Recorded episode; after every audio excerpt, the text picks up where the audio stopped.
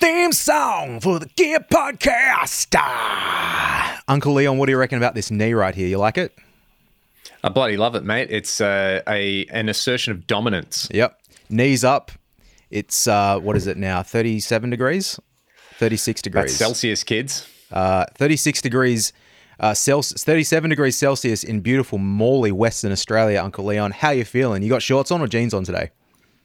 Would you believe, Troy? I'm wearing jeans. Oh my because God. It is also 37 degrees here, and the air conditioning's on. So, first world privileges engaged right now, mate. We can Nice do this podcast in absolute comfort. Thanks to all our fantastic viewers and subscribers. Thanks to everybody who's been enjoying the pod and listening on their favorite platform and on YouTube. It's it's nice to know that our often incoherent rambling is received by at least some people. And to thank today's sponsor, NordVPN. No, I'm kidding. It's just I to. Ah, mate. I was chatting to someone yesterday about dream sponsorships, Mm-hmm. a shampoo sponsor. oh, yeah. I'm just putting that out there. If there's anyone with any hookups for, you know, hair care products or shampoos or conditioners, come and chat to the Gear Podcast. We would love to shill your products on here. Honestly, man, I mean, I don't know if it's if I should say this or not, but I'm still on. Every time I move away from it, it gets worse. I'm on the Head and Shoulders. It, Just- it ain't fancy, hey. but it's cheap, mate. It ain't fancy, but it's It stops that good. dandruff, and um, I just get it, and I get an itchy head. So I'm, st- but I still use the Moroccan oil. There Like, you go. I think we spoke Tried about it a little tested. bit. Yep, it um, it really makes a difference. My sister got me this cool lotion stuff for Christmas maybe two years ago, and I ran out of that. I really liked that, but um, at the moment, all I've Yeah. got going is the Moroccan. I've got one of those leave-in conditioners that, when I remember, Mm. is pretty nice. Yep. You know, but the Well- itchy head. You know, Oh, there was someone good. who got who got a little bit upset that we were talking about maybe washing our hair. How often do you wash your hair, Troy? Or it's at least a week. Yeah, Minimum, that's fine. Minimum week, Yeah. um, up to two weeks, depending on how lazy I am, which I know is very gross, but also I don't like overwashing is it? It's um, it's not good to wash your hair every day. People like uh, when you got long hair, like the, you get rid of all those natural oils. So it's two weeks is probably probably pushing it. I need to wash my hair at the moment. It's been about a week and a bit, um, but yeah, it's coming probably tonight. I'll do a And it big gym session. You know, in summer you're sweating more, or you're going to the gym more. You know, the scalp needs love as much as the follicles do. So. Yep. Yeah, it's. I'm sure just one day it'll all just be off, and we'll just you know bar of soap to the entire body. The day I, I that this- do envy that about someone like the aerodynamic John Brown, where you know the the maintenance required is considerably less. the day that I lose my hair is the day this becomes an audio only podcast. Personally, it's like it's probably the most self conscious thing. It's the only thing I'm known for is having long hair. Um, Mate, I've just got, start that Halford tribute. I can't sing like that. I could. Um, But but but you've got long hair, who did I see? so maybe that's why Yngwie's got a wig, right? it would have to be. Hey, Like Michael Angelo, that's pretty well document, documented. He's got a wig. Is that right? hey, and no shame. No. you know, like there's no shame in wearing a wig, but yeah, like Michael Angelo, his hair has been pretty consistent for about thirty years. Yep. So I would say that's definitely the wig, Mm-hmm. and you know, it's it's it's sort of it's just there. Yep. You know what I mean? So yeah, look, mad props to people who who just kind of get on with it. Like Paul Gilbert just cut his hair. Yep. Can still play guitar as good. Oh, as so- good as when he was. On Paul Gilbert, just as I was waiting to start this podcast, um, this video came up for me. It was, uh, I'll just the title is Paul Gilbert 1992 Damasio interview. So Oh. it just made me laugh. It's from fi- like it was put online 15 years ago, but I firstly, love that era of uploads. Yeah, I, like I don't know if you've seen this or not, but it's just like someone from Damasio goes to Paul's house and he just he's answering the door. He's holding that um RG seven seventy, I think it is, with the stick. I have seen this. Yeah. yeah, yeah. It's like in his in the house Mr. Big bought, basically. Yeah, but it's so funny because firstly, it's like if you took Leon Todd circa like mid being in, in his mid twenties and like also Cam, uh, and shoved him into one person, it's very similar. Like, yeah, that that really made me laugh. But he's walking the the person through this house, and he's just like. Uh, so it's 1992. So uh, I think Paul would have been 25, 26. He's got like pterodactyl skeletons hanging from the ceiling. which is like it's just really funny. Like I could imagine doing that. I could imagine Bill doing that. Like I'm surprised walking Yeah. around your place. There's not like just you know etc. But um anyway, That's so funny. Like, rather than get into heroin or, you know, wild orgies, Paul's just like, yeah, pterodactyl skeletons. That's what I want in Yeah. my house. The other thing I really liked is there's a shot of a coffee table or or like his TV, and there's just a stack of VHS tapes, and the very top tape is, I believe, the King's X music video collection on VHS. Oh, which I- really? and and I How know that, that? because I have the exact same VHS. I'm looking at it right now. It's on it's on the shelf in my studio, and it looked the same on the side. So it was definitely a King's X VHS. Pretty sure that's the one it was. So very good. You can watch that one later. Um, but I, Yeah, 'cause I'm just going to dial it up so I remember. I've been on a bit of Gilbert with demands. Yeah, I've definitely seen this. I reckon I watched it 15 years ago. yeah. Me too. Oh, man. because I watched everything Paul Gilbert back then. I used to download everything off LimeWire, every, every anything I could. Like we've spoken about that. Intense Rock One, Intense Rock Two, all of those, all those, uh, all those um, instructional videos. Man, just life changing. Man, the resemblance is act- like Paul Gilbert 1992 and me Yeah. like 2007. The resemblance is uncanny. It's really the same funny. Hair. Yeah, it's the exact it's the same same, eyebrows and like He has his eyebrows though. Yeah, exactly. Once again, Leon That's shaved it. his eyebrows when he was in his early twenties. So Yeah, because it was a social experiment. also didn't drink You know, coffee that- for like two years or something, didn't you? You fucking idiot. More than that, yeah. Uh, the first first two American tours we did, I just wasn't drinking coffee, and Yep. thinking, gee, touring's rather labor intensive and challenging at times. Why am I cranky with everyone, including myself? And then the end of the 2013 tour. Remember Coffee Bean? Yeah, I do. Yeah, we went there, and I was like, you know what? I'm just doing it. Cam, I'm having what you're having, which was like a triple shot, oversized vanilla latte. And it was like the greatest thing I'd ever had in my life. And we all did it. And then we had to go, we had to go to a pharmacy to pick something up. I forget what it was. And I just remember feeling like I was on speed. like I was just like terminatoring around this store, getting so agitated with everybody, and then being like, oh, yeah, it's probably because I haven't had a coffee for, you know, a long time. What happened was the very first travel gig we ever did, uh, pre pre Ragdoll being called Ragdoll when we were still a five piece. we played uh, the Wandekla races on Australia Day 2010 Ten. maybe yeah and i think what i did was i just woke up in the morning had a coffee got in the car ryan and i drove down there so three or four hours and i just like crashed mm-hmm. in the afternoon. Like we had to set up really early and you know there was nothing to do. All i remember is some random drunk dude came up and was like mate you play any rage against the machine? I was like no we don't. He's like Battle of Los Angeles, greatest album ever recorded. Like that so distinctly. And I was like, I got to go and have a lay down. And I remember like just trying to fall asleep in the car at like four in the afternoon in summer in Australia. Yep. So yeah, I didn't have a very good time. And, you blamed it on I the was like, coffee. yeah, maybe. Yeah, I blamed it on the coffee. Yep. Um, Just- probably looking back, maybe just unrelated, unrelated things. But yeah, I stopped for a long time. Just quickly, And, uh, yeah. What's wrong with me? Why did I do that? Well, you got back on the wagon. That's okay. Uh, before we actually Back on talk the about wagon, some- mate. off the wagon, yeah, off the wagon, on the wagon. I'm back on it in a big way. I'm, I'm Yeah. look, not stepping off unless it's one of those. Hey, Zakk Wylde, don't drink alcohol ever again, or you'll die. I like how he was just like, cool. I've built this persona around being like a beer drinking hellraiser. I'll just really get into coffee. there you go. From one to another. Zakk Wylde, hey, really quickly, Zach one and the Wild when we were kids, Yeah. like the the guitar world persona was scary guy who'll bash you, Yep. and now it's like wholesome dad. Yeah, I also got that from Kerry King. For some reason, Kerry King really intimidated me. Yeah, like everything, and um, Mick Thompson from Yeah, Slipknot. yeah, It was sort of like, wow, the way these magazines write these guys up seems like you do not want to run into them. And then you just watch interviews with them, and you're like, oh, okay, so you're you're men over the age of forty who have hobbies outside of guitar. yep. I can feel that. Like Kerry King probably has like a wicked smoker in his backyard. Oh, he would love it. Like the best.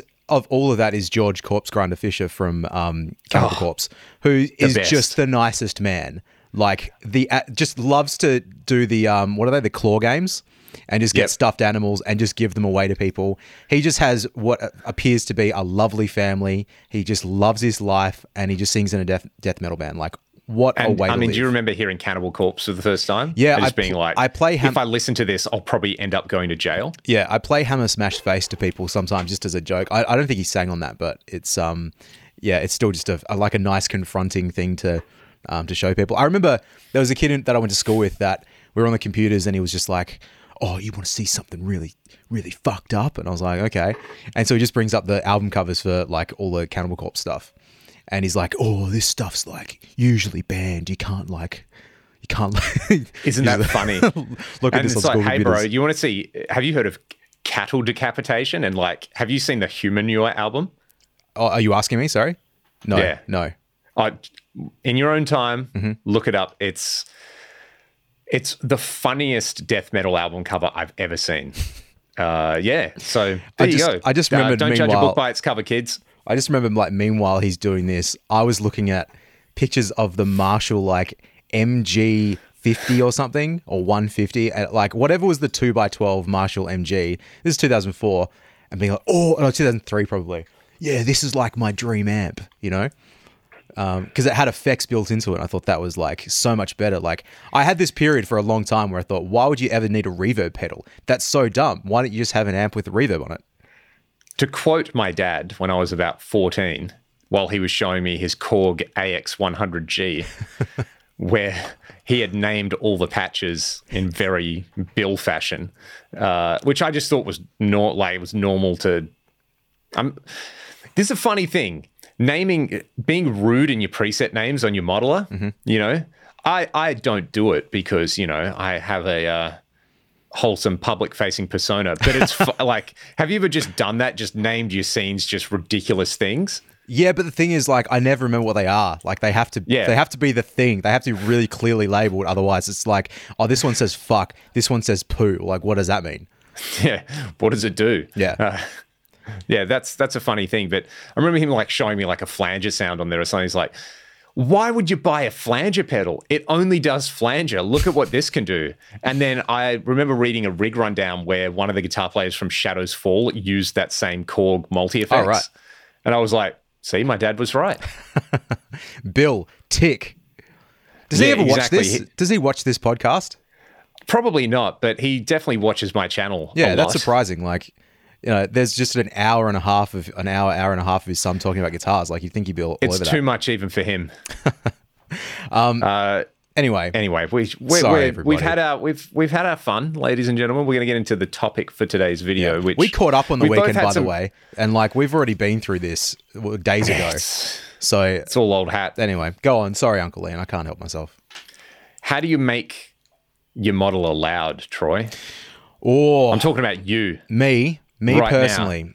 Well, let me let me see. The modeler that I use the most these days is an HX Stomp, probably, and most of the time I plug it into a powered, uh, some sort of powered system. Uh, either either it's a couple of Mackie Thump speakers, I think they're Thumps, uh, for front of house, and then a little Behringer foldback speaker, 12 inch foldback speaker that I paid $150 for. That might be broken. So that's how So I big make- budget solution is what you're saying. that's how I usually plug in my modeler. What about you, Uncle Leon?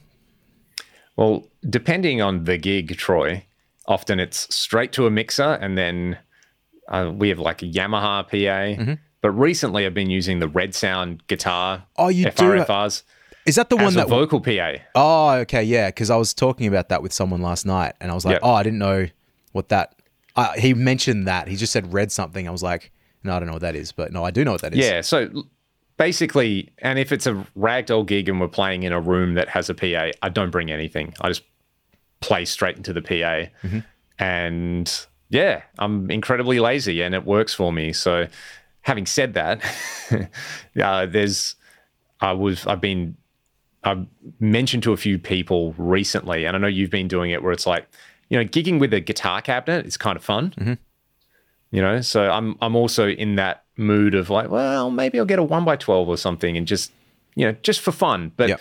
the yeah, the little red sound FRFR is awesome for when I and especially for rehearsals. You know, when Yep.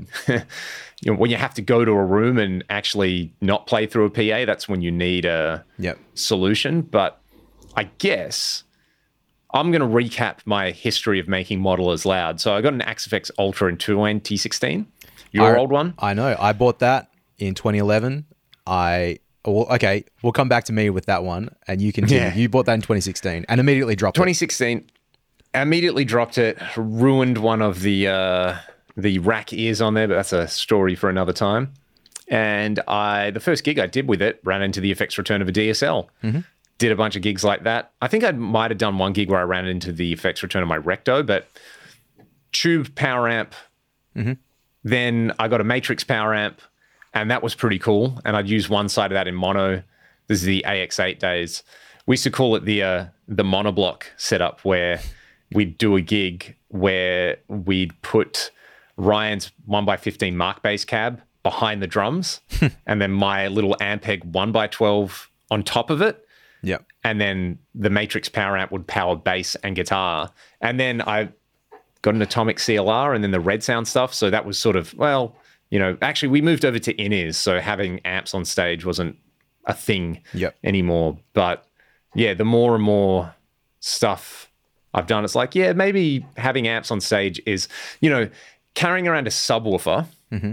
or carrying around a bass cabinet. What's easier? That's Yep. basically the the the the devil's bargain with that kind of thing when you're doing the gigs that we do. So yeah, that's kind of what I've been using. I guess like just for context, so I, I uh, this was just a little idea that I wanted to discuss because it, it does come up a lot. It comes up a lot in my uh, in the stuff that I do. Like how how am I going to run a rig? How am I going to move my equipment around?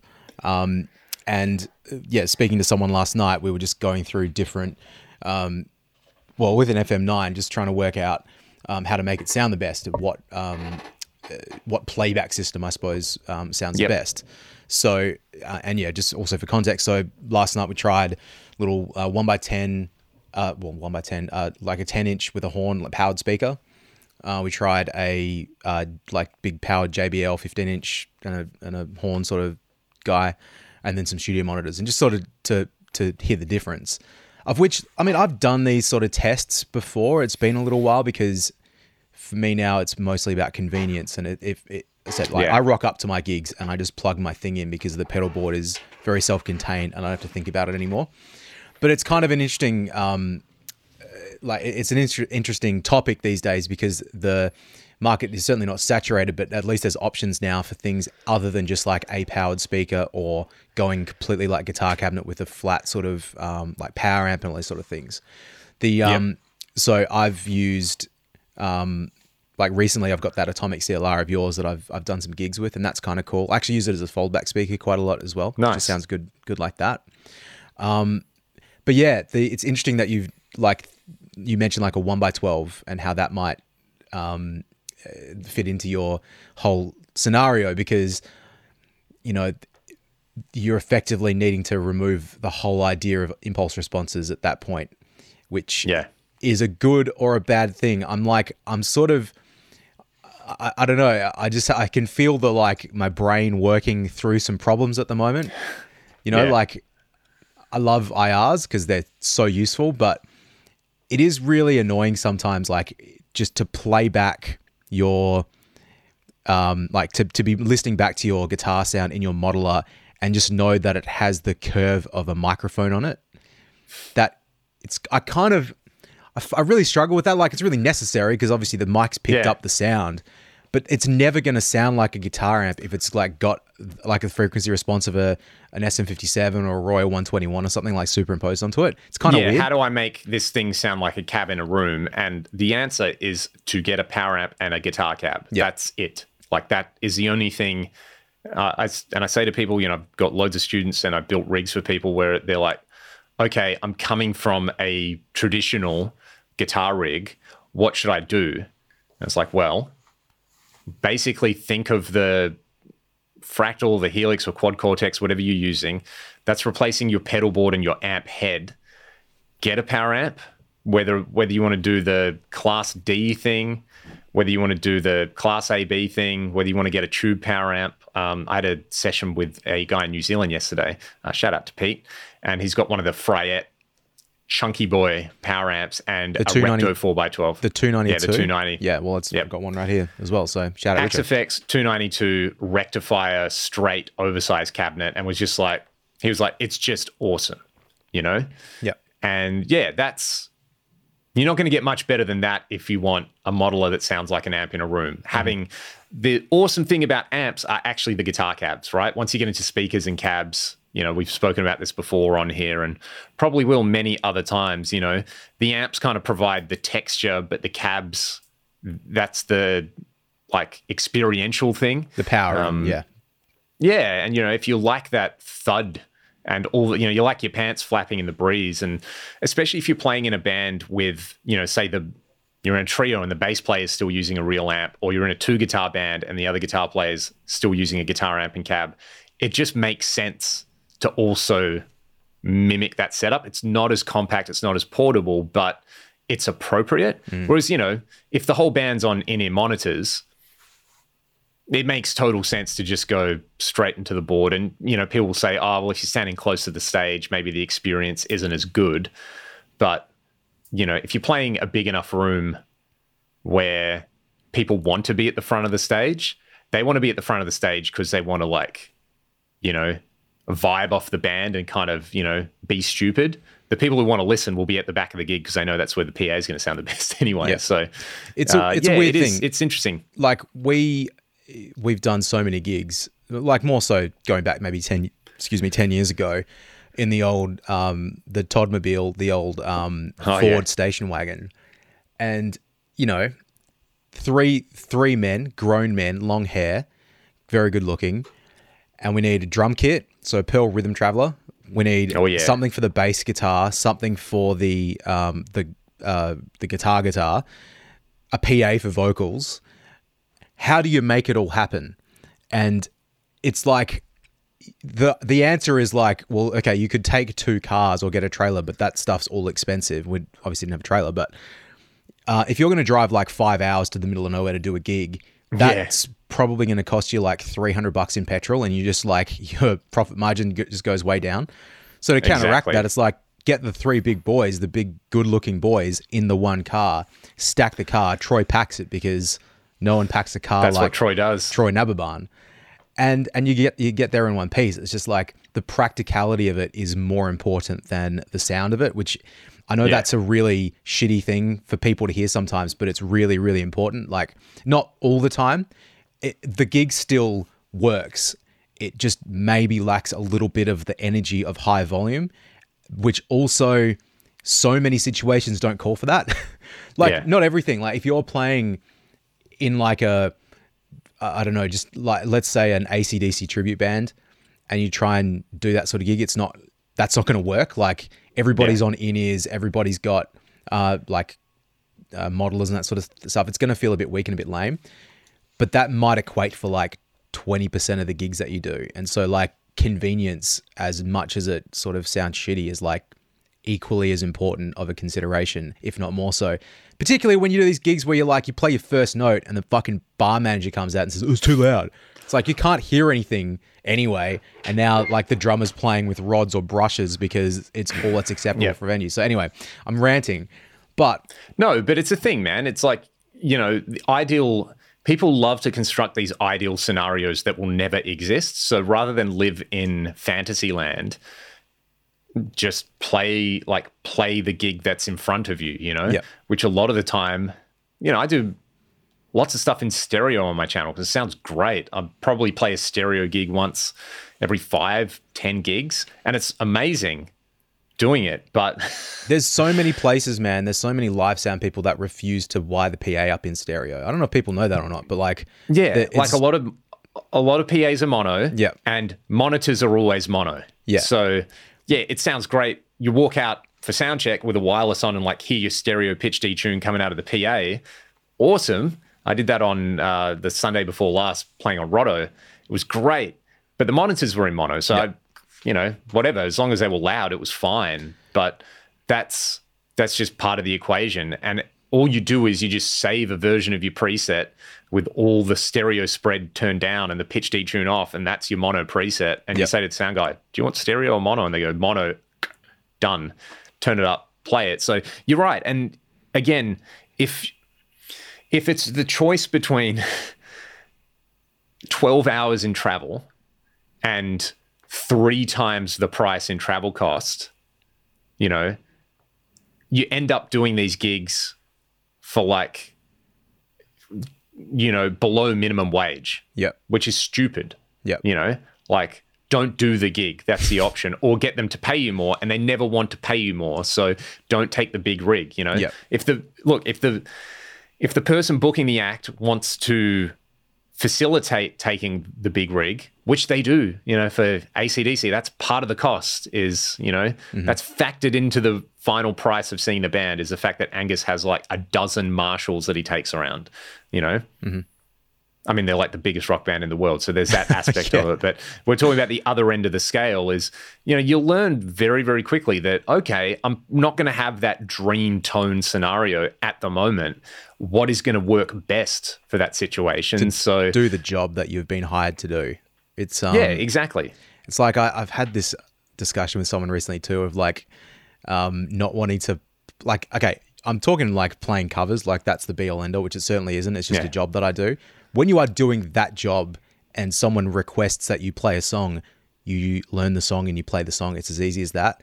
Like you don't Yeah. have a hissy fit about, oh, that's not the vibe of this band and all this sort of stuff. It's like, man, like why do the gig at all? You're not there for Yeah, you. exactly. You're there for like and it's fine. to point. Yeah. If you don't want to do this, don't do the gigs. Yeah. You know, you don't want to deal with that aspect of it. Don't play in a cover band. Yeah, but like I just Easy. I, I find that stuff like yeah really strange. Like again, when you're hired to do it like a job for the sake of you know entertaining people or whatever, so not, not all, all the music that you do is just about like self gratification. Um, Yeah. but I guess like to, to bring this back around to the the, uh, the topic of the FR FR stuff or the or what to to use at a gig, like I think you know as you've you've mentioned, you've kind of gone through everything, right? Like you've tried the FR um, you've tried going through an actual speaker and amp scenario, you've gone through just in ears. Um, is there really like a perfect solution that you've discovered so far? Or i'm just curious like in your situation because with the electric stuff at the moment you're probably mine's pretty set and forget and it's never going to change because of like pure laziness. But you're a little bit more willing at live in live situations to experiment. So i'm just curious like what's been what is still lacking with the setup that you have at the moment or what has changed in your current setup that has been a step up from like the previous thing that you used? Yeah, that's a good question. And the actual reality is this is a big thing, right? Oh, hey, I did a gig. The question on the internet question I get I did a gig and someone said it wasn't the greatest thing they've ever heard in their life. Mm-hmm. There was just something missing. Or I saw a band and they were using modelers. And you know what? Fuck those people. Don't listen to them. if it's really that bad, the sound guy will tell you. Mm-hmm. Or if it's really that bad and the sound guy is really bad, then people aren't, you know, then people, uh, it's it's going to be pretty self evident. You know, it's like number one, do what works. Like stop overthinking every aspect of your rig. Two, realize that unless you're willing to pay another human being to run sound for your band, or you're going to build an be all end all full, foolproof in ears rig and take a PA to every gig, that it's never going to be perfect. Mm-hmm. You know? That's it. Most of the gigs most people are doing are not perfect. So there is a good argument to be made. Make your rig as like normcore as possible. so this Yeah, is where the play your modeler into a guitar cabinet comes in. It's actually pretty good advice because you go into a room where they go, "Oh yeah, we don't mic guitar amps. You just you have to turn your amp up. We only mic the vocals." One, stop playing those gigs. so basically, don't play. For a lot of people, that means don't play gigs, um, or keep playing those gigs. Have a guitar cab, turn it up really loud, and realize that there that's you know that's the vibe. Is like yeah, it's not super slick and professional. It's not an arena. You're just there to have some fun with your mates. that's totally cool as well. There's absolutely nothing wrong with that. There's nothing wrong with that vibe. It's super fun. Um, trying to like shoehorn super like arena rock rigs into what you're doing in a pub band that's basically playing for the kick of it is kind of missing the point, right? It, it's fun to nerd out about that stuff, but it's also just irrelevant. It's like, you know, people who use in ears for duo gigs. totally fine if you don't mind getting there to the gig early to set up your wireless mic and your in ears so you can walk around, you know, the um the local beer and wine festival and sing to dogs. That's cool, but like, you know, the extra effort there is sort of on you. It's not contingent on the venue or something else like that or the the sound guy. It's it's you know, there's a trade-off with all of these solutions. So yeah, if you're doing your you know, your local hardcore night, then yeah, like the vibe is probably guitar cab. Um, and if you want to use a modeler for that, then yeah, having a power amp, something loud, and just realizing that the cabinet's going to shape most of the sound. If you're doing gigs where it's maybe volume is an issue, then the FRFR thing makes a lot of sense. Like the having a good sounding FRFR, I think you just have to experience yourself. So I've got a few students who have used different setups. Um, uh, shout out to Chris, who's probably not listening to this, but Chris, if you're listening to this, when I first started teaching him, he had one of the new Fender ToneMaster Deluxe reverbs, mm-hmm. and he got an FM3 to replace like four or five pedals. Yep. Um, and he was running that rig for a while, and it was awesome. He was like literally tube screamer, boss tuner, boss delay, and there was like a compressor pedal on there or something. And he came around, he's like, These are my pedals. I want these sounds at these settings out of this other box into this amp. Cool. Set it up in an hour. It was awesome. And yeah, you know, the convenience. And I was like, oh, you know, you can organize them into scenes and here's your solo thing. So that was a really good solution to like replace a pedal board. Mm-hmm and it's still the the thing is for him, he's coming from a world of playing guitar amps where and Fenders in particular. So he's still got that, oh, when I turn the amp up to six, that's where it sounds best. But I probably have to play it at four for most gigs. Mm-hmm. And if it's too loud, I just like turn the amp around. That's the like the strategy yep. um, for it. And he ended up um, about a year later, he bought one of the like the Bunta QSC PA speakers. Oh yeah um, and was just like, okay, well, I want to do this now. What do I need? And it's like, okay, the best solution for him was take your pedal board preset, place an amp and a cab block at the end of the chain, and still run, you know, delay and reverb in front of the amp, just like a regular rig. He still runs his rig like that. Yep. And it's great, you know, and he's got the, and it's like, if you want to be louder, you turn your PA speaker up. Mm-hmm. You don't turn your FM3 up because you're also sending that to the PA. So, yep you know, uh, effective gain staging. And, you know, we've been back and forth a few times with a few things where it's like, you, that's where you go down the IR rabbit hole and figure out what works for you. And, you know, should you leave it wide open? Should you cut it? Should you have separate kind of sends? But, um, yeah, you know, for he's had a few situations where he's like, oh yeah, the sound guy mic'd my FRFR.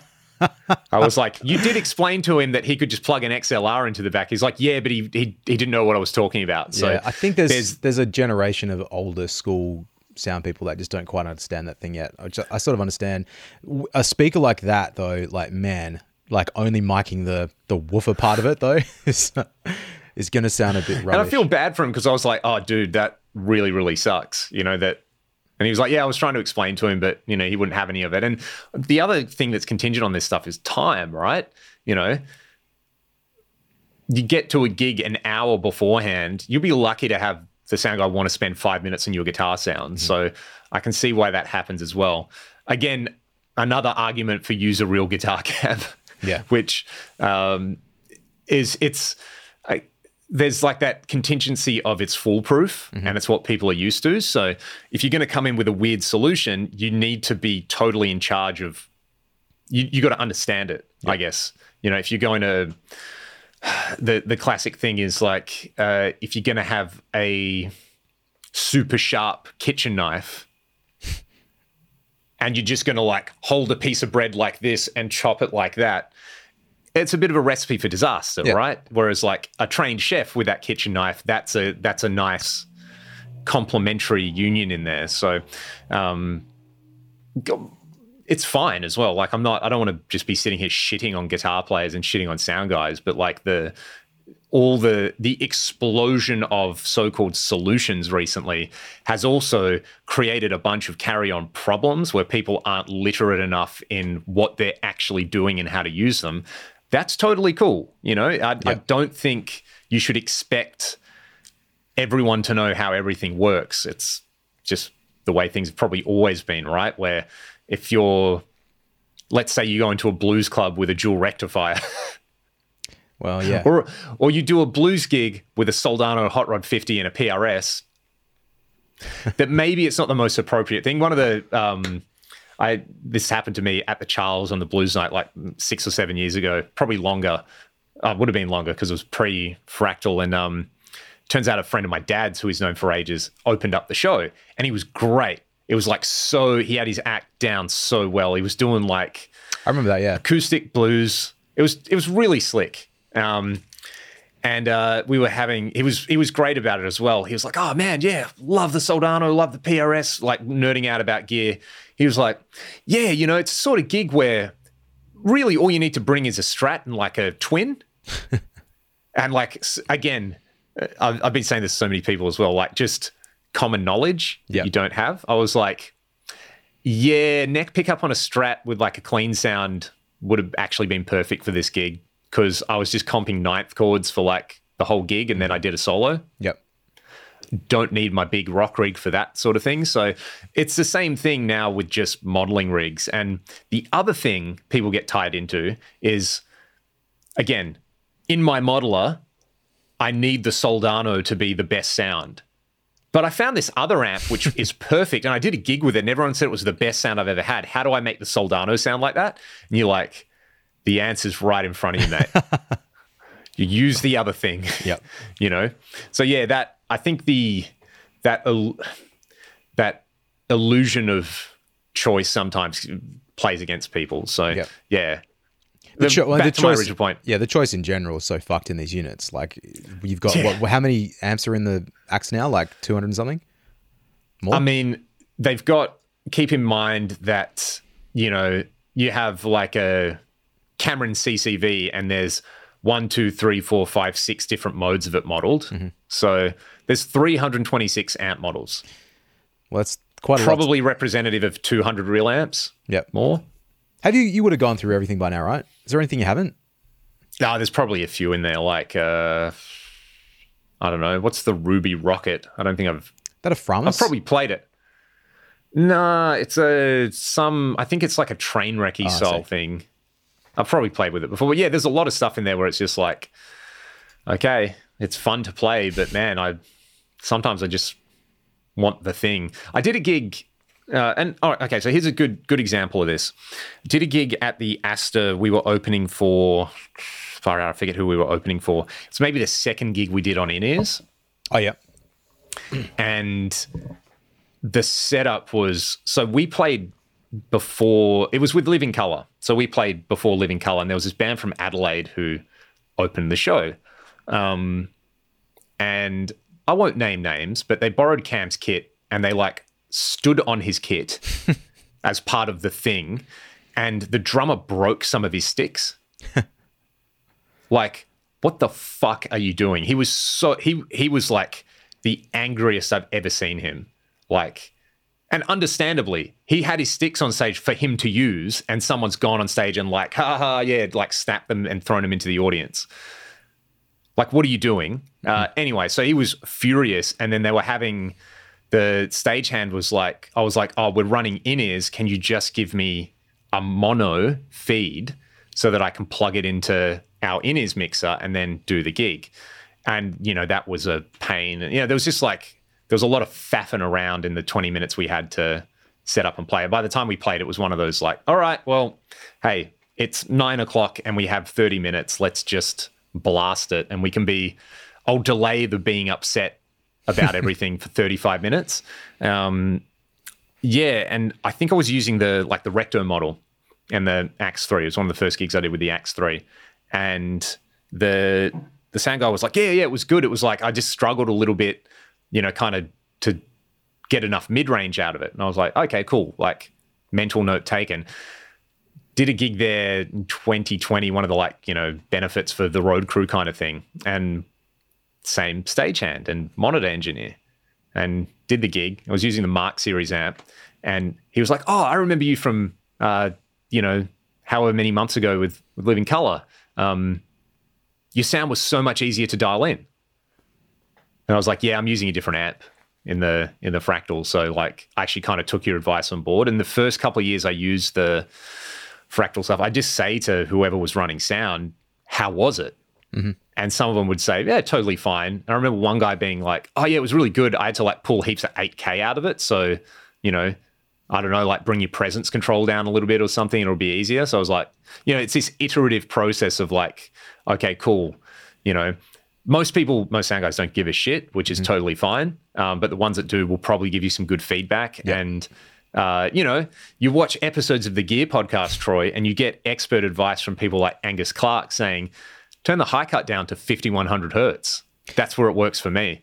That's so, so low as well. More... I tried that last yeah. night. It's um, it sort of works though. Like it, just, I think it depends on the amp, obviously, but um, it depends on the amp and the IR. Yeah, yeah. but you know, like take it down as low as it sounds good. And sometimes having these like supposed benchmark numbers aren't really benchmarks. They're just like, oh yeah, I put put it at 8K and 80 hertz because I always do that. Um, I saw a thing with Justin York where he was talking about, you know, he was touring with Paramore for a long time where he would not do any high cuts mm-hmm.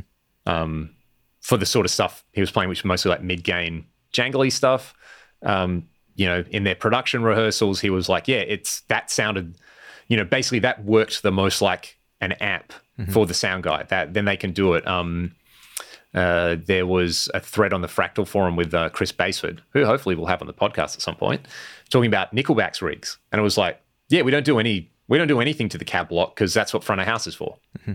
Yep, totally. Um, and again, these are bands playing arenas with like salaried members of staff who that's that's your job. Like you've outsourced the the guitar sound to somebody else.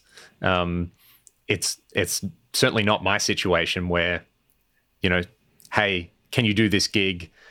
you know, BYOPA, get there and set up. It's like I just literally have to turn a knob up. So spending time at home, that's how I outsource that process. Yep. No, I'm I'm with you, man. I should have brought my pedal board today. I actually, I, I almost did because I've got to I've got to tweak some more sounds. I think I'm going to play some gigs with this Strat instead of my Isbell Telly just for the next nice. few weeks, see if I like it. But anyway, I just didn't, and because I probably need to do some other work, unfortunately, yeah, instead of just play guitar that. and talk to you all day. So but anyway, Uncle Leon, well, that was fun. Like, I love a good rant well, session, mate. Yeah, yeah. What what I will say is, with the FRFR stuff, I think you get what you pay for, mm-hmm.